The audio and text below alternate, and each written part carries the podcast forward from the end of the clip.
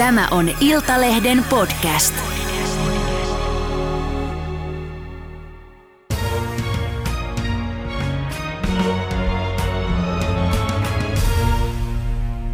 Tervetuloa Vasemmistoliiton kansanedustaja Anna Kontula. Kiitoksia. Me puhutaan nyt äh, Natosta. Kovasti näyttää nyt siltä, että Suomi sinne hakee ja niin myös Ruotsi.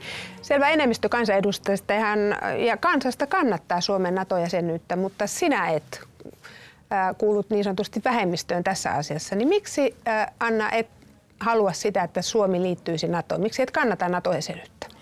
No mä ajattelen pikemminkin niin, että se oikea kysymys on, että miksi sinne NATOon pitäisi mennä. Että lähtökohtaisesti silloin, kun on kysymys liittoumasta, joka on sotilasliitto, joka perustuu ydinasepelotteelle ja johonka kuuluu jäsenmaita, joilla on varsin hämärä, epäilyttävä ja ihmisoikeus näkökulmasta ongelmallinen historia, niin jotta näiden kanssa tulisi liittoutua, niin siihen pitäisi olla painavat syyt. Että lähtöoletuksen pitäisi olla se, että sellaisiin, sellaisiin liittoihin ei mennä. Ja nyt sitten kun on punninnut niitä perusteita, mitä esitetään sinne NATOon menemiseen, niin olen tullut siihen tulokseen, että ne ei ole niin vakuuttavia. Mä en näe, että kokonaisturvallisuuden näkökulmasta ne NATO-jäsenyys toisi niin paljon lisäarvoa, että meidän kannattaisi ottaa, ottaa ne kaikki riskit mm. ja haittatekijät, mitkä siihen liittyy.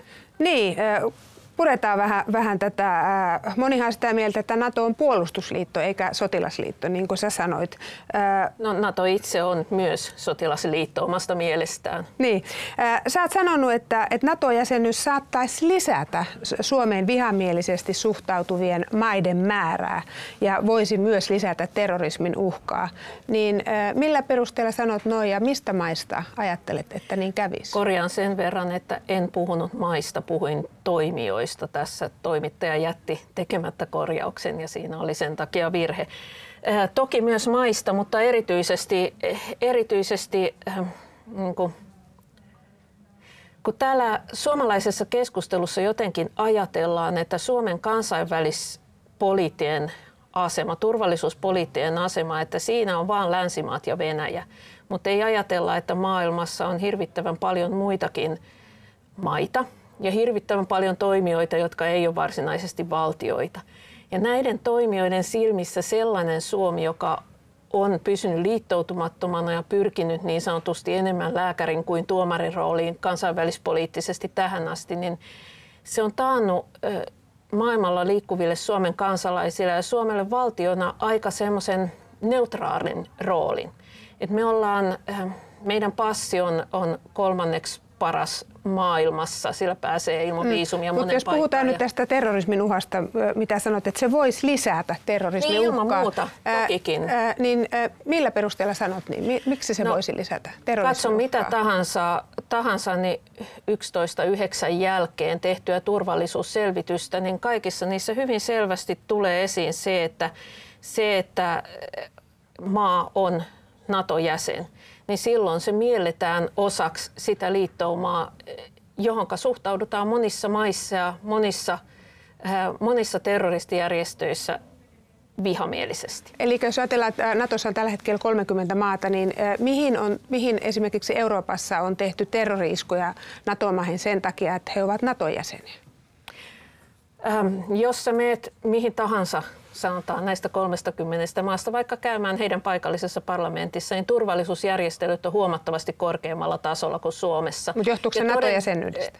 Se johtuu osittain myös NATO-jäsenyydestä siitä, että he on kansainvälispoliittisesti asemoineet itsensä sellaisen sotilasliiton kylkeen, jonka niin kuin päälippulaiva on Yhdysvallat, joka on erittäin huonomaineinen toimija suurimmassa osassa maailman maita, mutta joka myös kantaa hyvin vahvaa kolonialismin perintöä tämän Euroopan historian takia. Mm. No, sä oot sanonut myös, että kun kysytty, että miksi että tätä NATO-jäsenyyttä kannata, niin sanoit, että susta Venäjän presidentti Vladimir Putin on saanut tässä meidän suomalaisessa NATO-keskustelussa aivan liian suuren painoarvon. Niin mitä se tarkoitat sillä? Tarkoitan sitä, että silloin kun tehdään päätöstä NATO-jäsenyydestä, liittymisestä tai liittymättömyydestä, niin silloinhan me katsotaan aikaikkunaa, joka on vuosikymmeniksi eteenpäin. Ja Putin, niin kuin suurin osa hänen ikäluokkaansa maailmanjohtajista, niin on ilmiöitä, jotka on tässä läsnä hyvin lyhyen aikaa suhteessa siihen aikaikkunaan, mitä me arvioidaan. Sen takia minusta on oleellisempaa puhua Venäjästä, Venäjän toiminnasta ja Venäjän liittyvistä skenaarioista kuin Putinin henkilöstä ja mahdollisista, mahdollisesta terveydentilasta esimerkiksi, josta on paljon keskustelua käyty.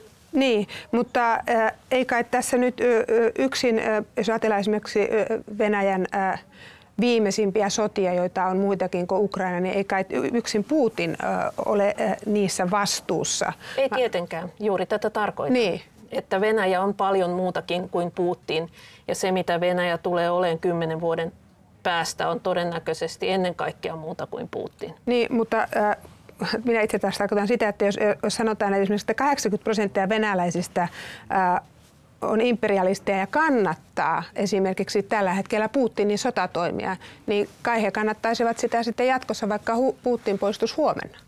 Se on hyvin mahdollista, mutta kun se mun pointtini oli, että silloin ei ole mitään järkeä puhua Putinista, vaan pitää puhua Venäjästä ja mahdollisesti Venäjän niin kuin, väestön mielipiteiden kehittymisestä. Mm. Ö, no vielä yksi pointtisi, mitä olet sanonut, niin sanoit näin, että ö, tiedetään, että Ukrainan jälkeen Venäjä ei ole lähiaikoina hyökkäämässä yhtään mihinkään.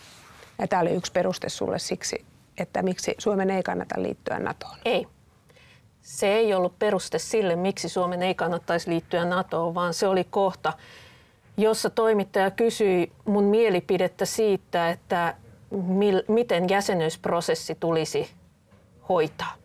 Ja totesin siinä yhteydessä, että meillä ei ole varsinaisesti kiirettä, vaan voidaan mennä ihan normaalin proseduurin mukaan, koska tiedetään, että Venäjän sotilaallisen hyökkäyksen uhka ei ole realistinen, realistinen uhka Suomelle tällä hetkellä. Ja mistä me se tiedetään? Me tiedetään siitä, että 70 prosenttia Venäjän modernista sotilaskalustosta on tällä hetkellä Ukrainassa. Ennen kuin Ukrainan sota on sota on päättynyt, niin siitä on tuhottu tai korjauksen tarpeessa useita kymmeniä prosentteja. On aivan selvää, että sittenkin kun Ukraina on ohi, niin Venäjä tarvii huoltotauon ennen kuin se voi kuvitella käynnistelevänsä uusia sotia yhtään missään. Mm. Tämä ei ole niin mun mielipide, vaan tämä on vaan tämmöinen realiteetti, joka, joka on päivän selvä ja jota ei tarvitse, niin kuin, tai jo, jolla ei varsinaisesti ole mitään tekemistä mun niin NATO-kantani kanssa, mm. sen kanssa, että kannatanko vai vastustanko NATO. Okei, mutta näin sanoit, sinähän äh, tuossa sitaatissa äh, ei sanottu, että Venäjä, et sanonut, että Venäjä ei ole lähiaikoina hyökkäämässä Suomeen, vaan sanoit, että yhtään mihinkään. Niin siksi penä, penäisin sitä, että mistä se tiedetään, että Venäjä ei ole lähiaikoina hyökkäämässä yhtään mihinkään? Siitä, että sillä ei ole toimintakykyistä kalustoa lähtee hyökkäi, te, lähtee harjoittaa uusia sotia ennen kuin se on korjannut vimpaimensa takaisin kuntoon. Hmm. No kuitenkin useit, on nyt useita arvioita, että Venäjä hyökkäisi Mold- Moldovaan seuraavaksi. Niin, no mä en tiedä millä, millä niin kuin semantiikan tasolla on liikuttava, jos sellaista operaatioa, jossa mahdollisesti alueelle, jossa on jo Venäjän miehitys sotilaita, niin siirretään lisää kalustoa, niin millä niin kuin kieliopilla sitä voi kutsua varsinaisesti hyökkäykseksi. Et jos nyt puhut siitä, että Venäjä olisi Transnistrian rajan yli hyökkäämässä muuhun Moldovaan, niin toistaiseksi tällaisesta, tällaista ei ole näköpiirissä. Mm. Äh, no jos ajatellaan tilanne toisinpäin, että, että jos me tiedettäisiin... Että... Mutta siis jos näin käy, niin toki silloin minä ja ne sotilasasiantuntijat, joihin mä luotan, niin on väärässä, mutta toistaiseksi siitä ei ole niin. mitään havaintoja. Mutta jos vielä puhutaan tästä sun NATO-näkemyksestä ja sitä, miksi sinä et kannata sitä, että Suomi hakisi NATOon, niin jos olisi tieto toisinpäin, että me tiedettäisiin, että, että kyllä Venäjä saattaa lähiaikoina hyökätä Suomeen tai ampua ohjuksia, tämä on, muuten, tämä on nyt teoriaa, niin kannattaisitko silloin Suomen NATO-jäsenyyttä vai olisitko samaa mieltä edelleen? Ähm, ei, koska mun NATO-kantani kannalta oleellinen Venäjä-analyysi niin on se, että Venäjä on arvaamaton. Että, siellä, että Venäjä on pimeä kortti, me ei tiedetä mitä siellä lukee. Siellä voi lukea pidemmällä aikavälillä hyökkäys, sotilaallinen hyökkäys, tai siellä voi lukea demokratiakehitys, tai siellä voi lukea jotain, mitä me ei pystytä kuvittelemaan. Venäjä on tällä hetkellä sellaisessa tilassa, että, että siitä ei voi luoda sellaista riittävän todennäköistä skenaarioa, että voisi niin kuin yhden skenaarion varassa tehdä päätöksiä. Hmm, että... Mutta mä ajattelen, että jos nyt tapahtuisi semmoinen, jos tapahtuisi laajamittainen maahyökkäys Suomeen, joka olisi siis niin merkittävä, että Suomen, Suomen armeija ei sitä kevyesti omin voimin pystyisi hoitamaan, niin sellaisessa tilanteessa äh, niin – Naton antamat turvatakuut eivät ole kauhean paljon enempää kuin mitä me saadaan tällä hetkellä, koska se Naton viides artikla edellyttää, että valtiot haluavat auttaa. Ja sen jälkeen valtiot tekevät toimenpiteen siitä. Se artikla ei velvoita, kun lähettää villasukkia. Valtiot itse päättää, miten Kyllä. ne auttaa. Mm. Ja mä olen aivan varma, että Norja lähettää meille villasukkia nykytilanteessakin että jos se tahto puuttuu... Miksi olet varma siitä? Koska moni tässä sanoi, että Naton uskottavuus karisi sillä, karisisi sillä niin. hetkellä. Niin. Miksi olet varma, että Norja lähettäisi meille vain villasukkia? Mä vastaan tähän edelliseen. Jos muilla valtioilla on tahto auttaa Suomeen tällaisessa hyökkäystilanteessa, niin he todennäköisesti auttaa meitä riippumatta siitä, ollaanko me Naton jäseniä vai ei. Pelkästään jo EU-jäsenyys sitoo meidät tähän yhteisöön tiukemmin kuin mitä esimerkiksi Ukrainan tapauksessa, ja Ukrainahan on saanut aivan valtavasti apua. Jos taas ne valtiot eivät koe mielekkääksi auttaa meitä, niin NATO-jäsenyys ei pakota ketään sitä tekemään. Ei, mutta on puhuttu siitä, että se murentaisi koko Naton uskottavuuden. Niin. Mutta, mutta sitähän... esimerkiksi sen ainoan kerran, kun viidettä artiklaa on käytetty Yhdysvaltojen tapauksessa, niin kyllähän se oli hyvin teoreettista se muiden, muiden maiden antama apu. Et kysymys et, et silloinkaan se ei niin kuin Naton uskottavuutta mun nähdäkseen se ei ollut se, mikä sitä murensi siinä keississä. Äh, mutta nyt tähän kysymykseen, kun sanoit, että olet aivan varma, että jos äh, sotilaallinen hyökkäys Suomeen kävisi esimerkiksi Venäjän suunnalta, niin olet varma, että Norja lähettäisi vain villasukkia meille. Niin mistä, ei. miksi olet noin varma? Ei, vaan sanoin, että mikäli Norja haluaisi lähettää meille villasukkia, niin aivan varmasti se niitä lähettäisi, oltiin me Naton jäseniä tai ei. Uskotko, että auttaisi muuten kuin lähettämällä vain villasukkia? No henkilökohtaisesti uskon, että nykytilanteessa oltiin jäseniä tai ei, niin Norja todennäköisesti lähettäisi muutakin kuin villasukkia, samaten kuin valtaosa EU-maista. Mm. No, näet sä minkälaista uhkaa? Onko Venäjä Suomelle sinun mielestäsi uhka? Venäjä on riski. Venäjä on ehdottomasti riski. Ja ähm, mä olen kovin hämmästynyt jos joku vielä vuoden 1939 jälkeen on sitä mieltä, että se ei sitä ole, tai jollekin on se nyt tullut yllätyksenä. Että kyllä meillä historian valossa on ollut viimeistään siitä lähtien niin tiedossa se seikka, että Venäjältä saattaa joskus joku hyökätä. Mutta mä en vaan ajattele, että NATO-jäsenyys on se, joka kokonaisturvallisuus huomioiden on paras tapa suojata suomalaisten turvallisuutta. Mm. No, mutta uhka näet näin Venäjä, näet vain riskinä?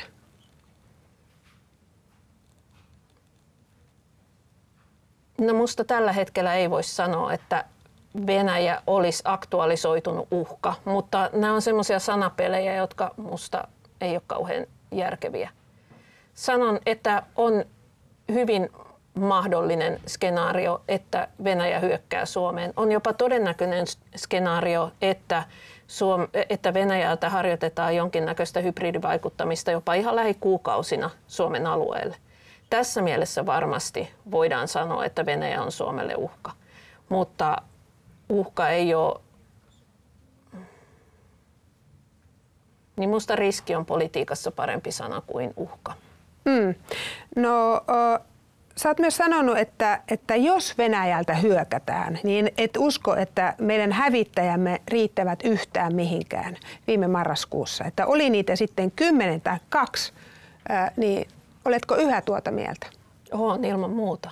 Olet sitä mieltä. Eli sä olisit ollut valmis leikkaamaan hävittäjähankinnoista valtion menoja ajatellen viime vuoden marraskuussa. Niin jos olet sitä mieltä, että ne ei riitä yhtään mihinkään, niin ää, eikö meidän kannata sitten lopettaa myös ää, tota, asepalvelus ja, ja kaikki muutkin aseelliset hankinnat, jos ei ne riitä?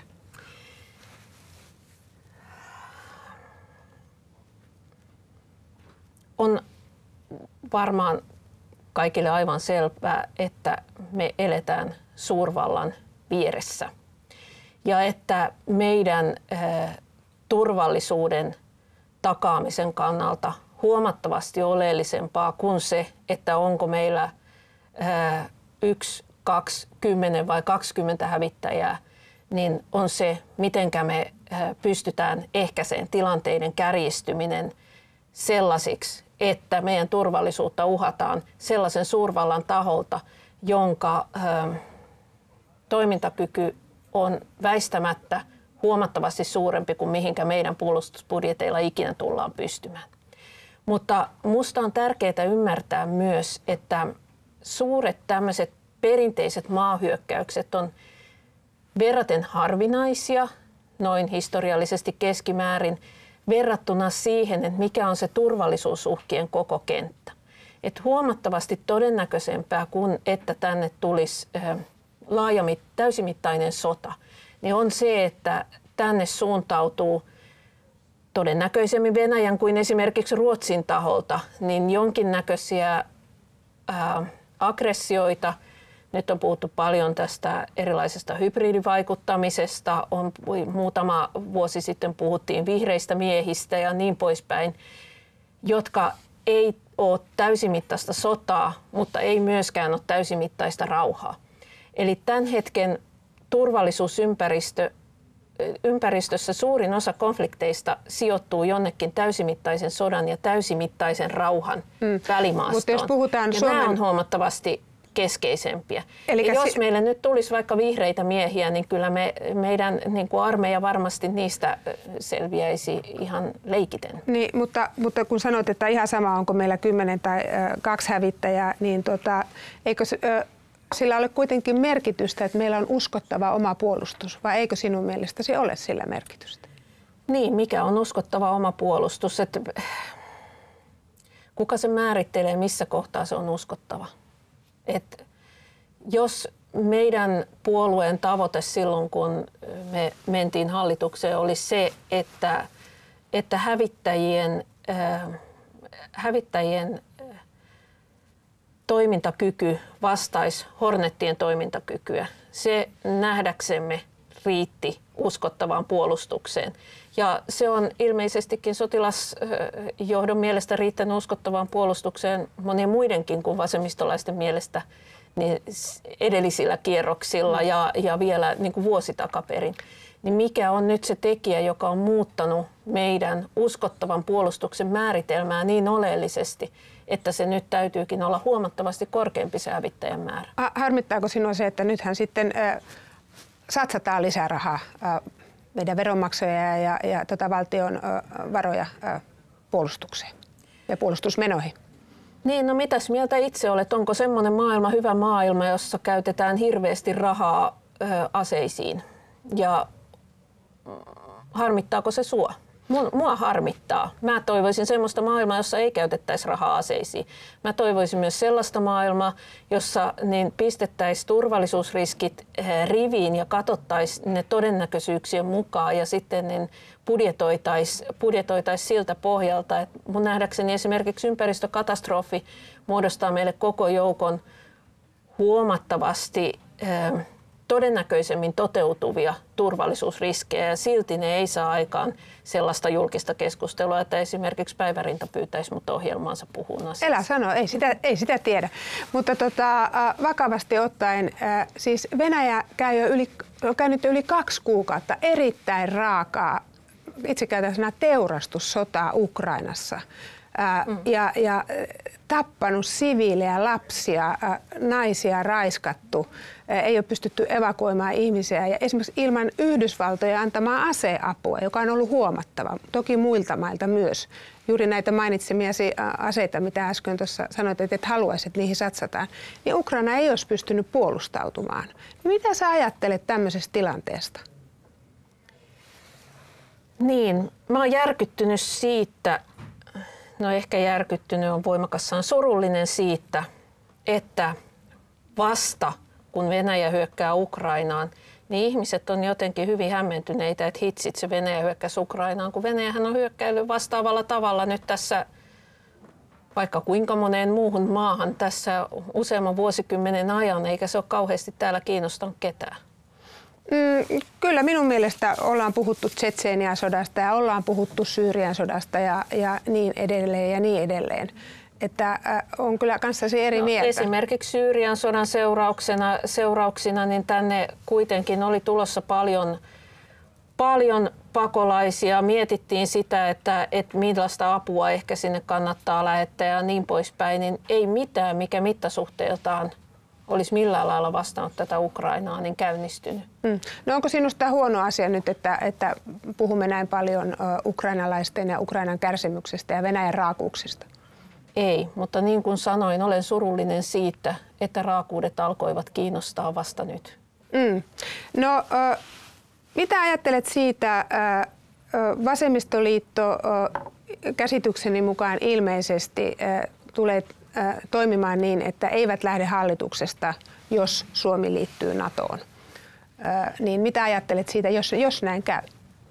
Joo, siis tästä asiasta tehdään päätös ensi viikonloppuna eduskuntaryhmän ja puolueen valtuuston kokouksessa. Ja Kyllä. oma arvaukseni on, että se, siellä päädytään siihen, että tämä ei ole hallituskysymys. Eli emme lähde NATO-jäsenyyden hake, hake, hake, NATO-jäsenyyttä hakevasta hallituksesta – mutta puolueen kanta, joka tällä hetkellä on voimassa oleva kanta NATO-jäsenyyteen kielteinen, niin se todennäköisesti joutuu tarkasteluun vasta puoluekokouksessa kesäkuussa. Mm.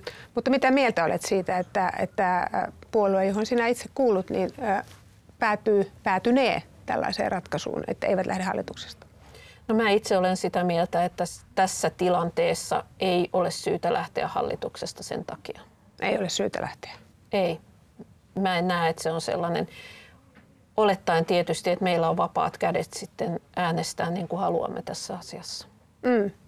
No sano tähän loppuun se, että äh, kuinka paljon sinua sitten harmittaa se äh, henkilökohtaisesti, mm, jos nyt käy niin, niin kuin hyvin todennäköiseltä näyttää, että sekä Suomi että Ruotsi tulevat jättämään tässä aika lähiaikoina hakemuksen NATOon, näin veikkaisin. No henkilökohtaisesti mä en usko, että mua harmittaa kauhean paljon, koska NATO ei mun omassa niin kuin politiikan agendassa ole kovin korkealla tasolla. Et mä käyn tätä keskustelua, koska kansanedustajan pitää käydä kansaa kiinnostavista aiheista keskustelua, mutta itse henkilökohtaisesti puhuisin mieluummin ihan muista asioista ja näen Suomen niin kuin kohtalon kysymykset ihan muualla kuin tässä NATO-asiassa. Eli ei varmaankaan harmita kovinkaan paljon. Etkä, Näin luulisin, mutta niin. sehän nähdään sitten tietysti niin, no, vasta. Varmasti tietäisit. Oletko saanut o, paljon palautetta ä, siitä, että et kannata Suomen NATO-jäsenyyttä? On. Jonkun verran on tullut semmoista ö, törkypostia, mutta huomattavasti vähemmän kuin monissa muissa asioissa. Ja paljon on tullut kiitosta. Johtuen ehkä siitä, että meitä NATO-jäsenyyteen kriittisesti julkisuudessa suhtautuvia on niin vähän, että ehkä sitä kanavoituu sitten meille enemmän. Mm. Minkälaista törkypostia on sitten tullut? Mitä on kommentoitu? No semmoisia toivottavasti tulee ohjus ja tappaa sinut ja perheesi tyylistä, tyylistä palautetta, mutta sehän nyt on semmoista, mitä poliitikoille aina tulee niiltä, jotka on eri mieltä, mm. eri, tai joiltakulta sellaisilta, jotka on eri mieltä siitä – omista kannoista. Mm. Entä mistä on sitten kiitetty?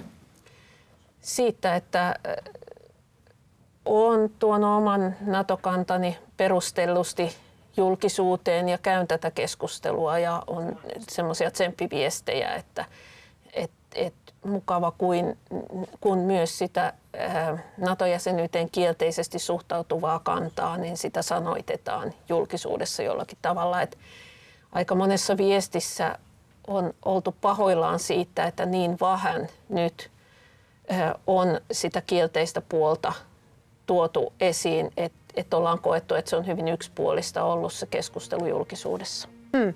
Minäkin kiitän sinua siitä, että tulit kertomaan näkemyksiäsi tähän lähetykseen. Kiitoksia. Kiitos paljon haastattelusta.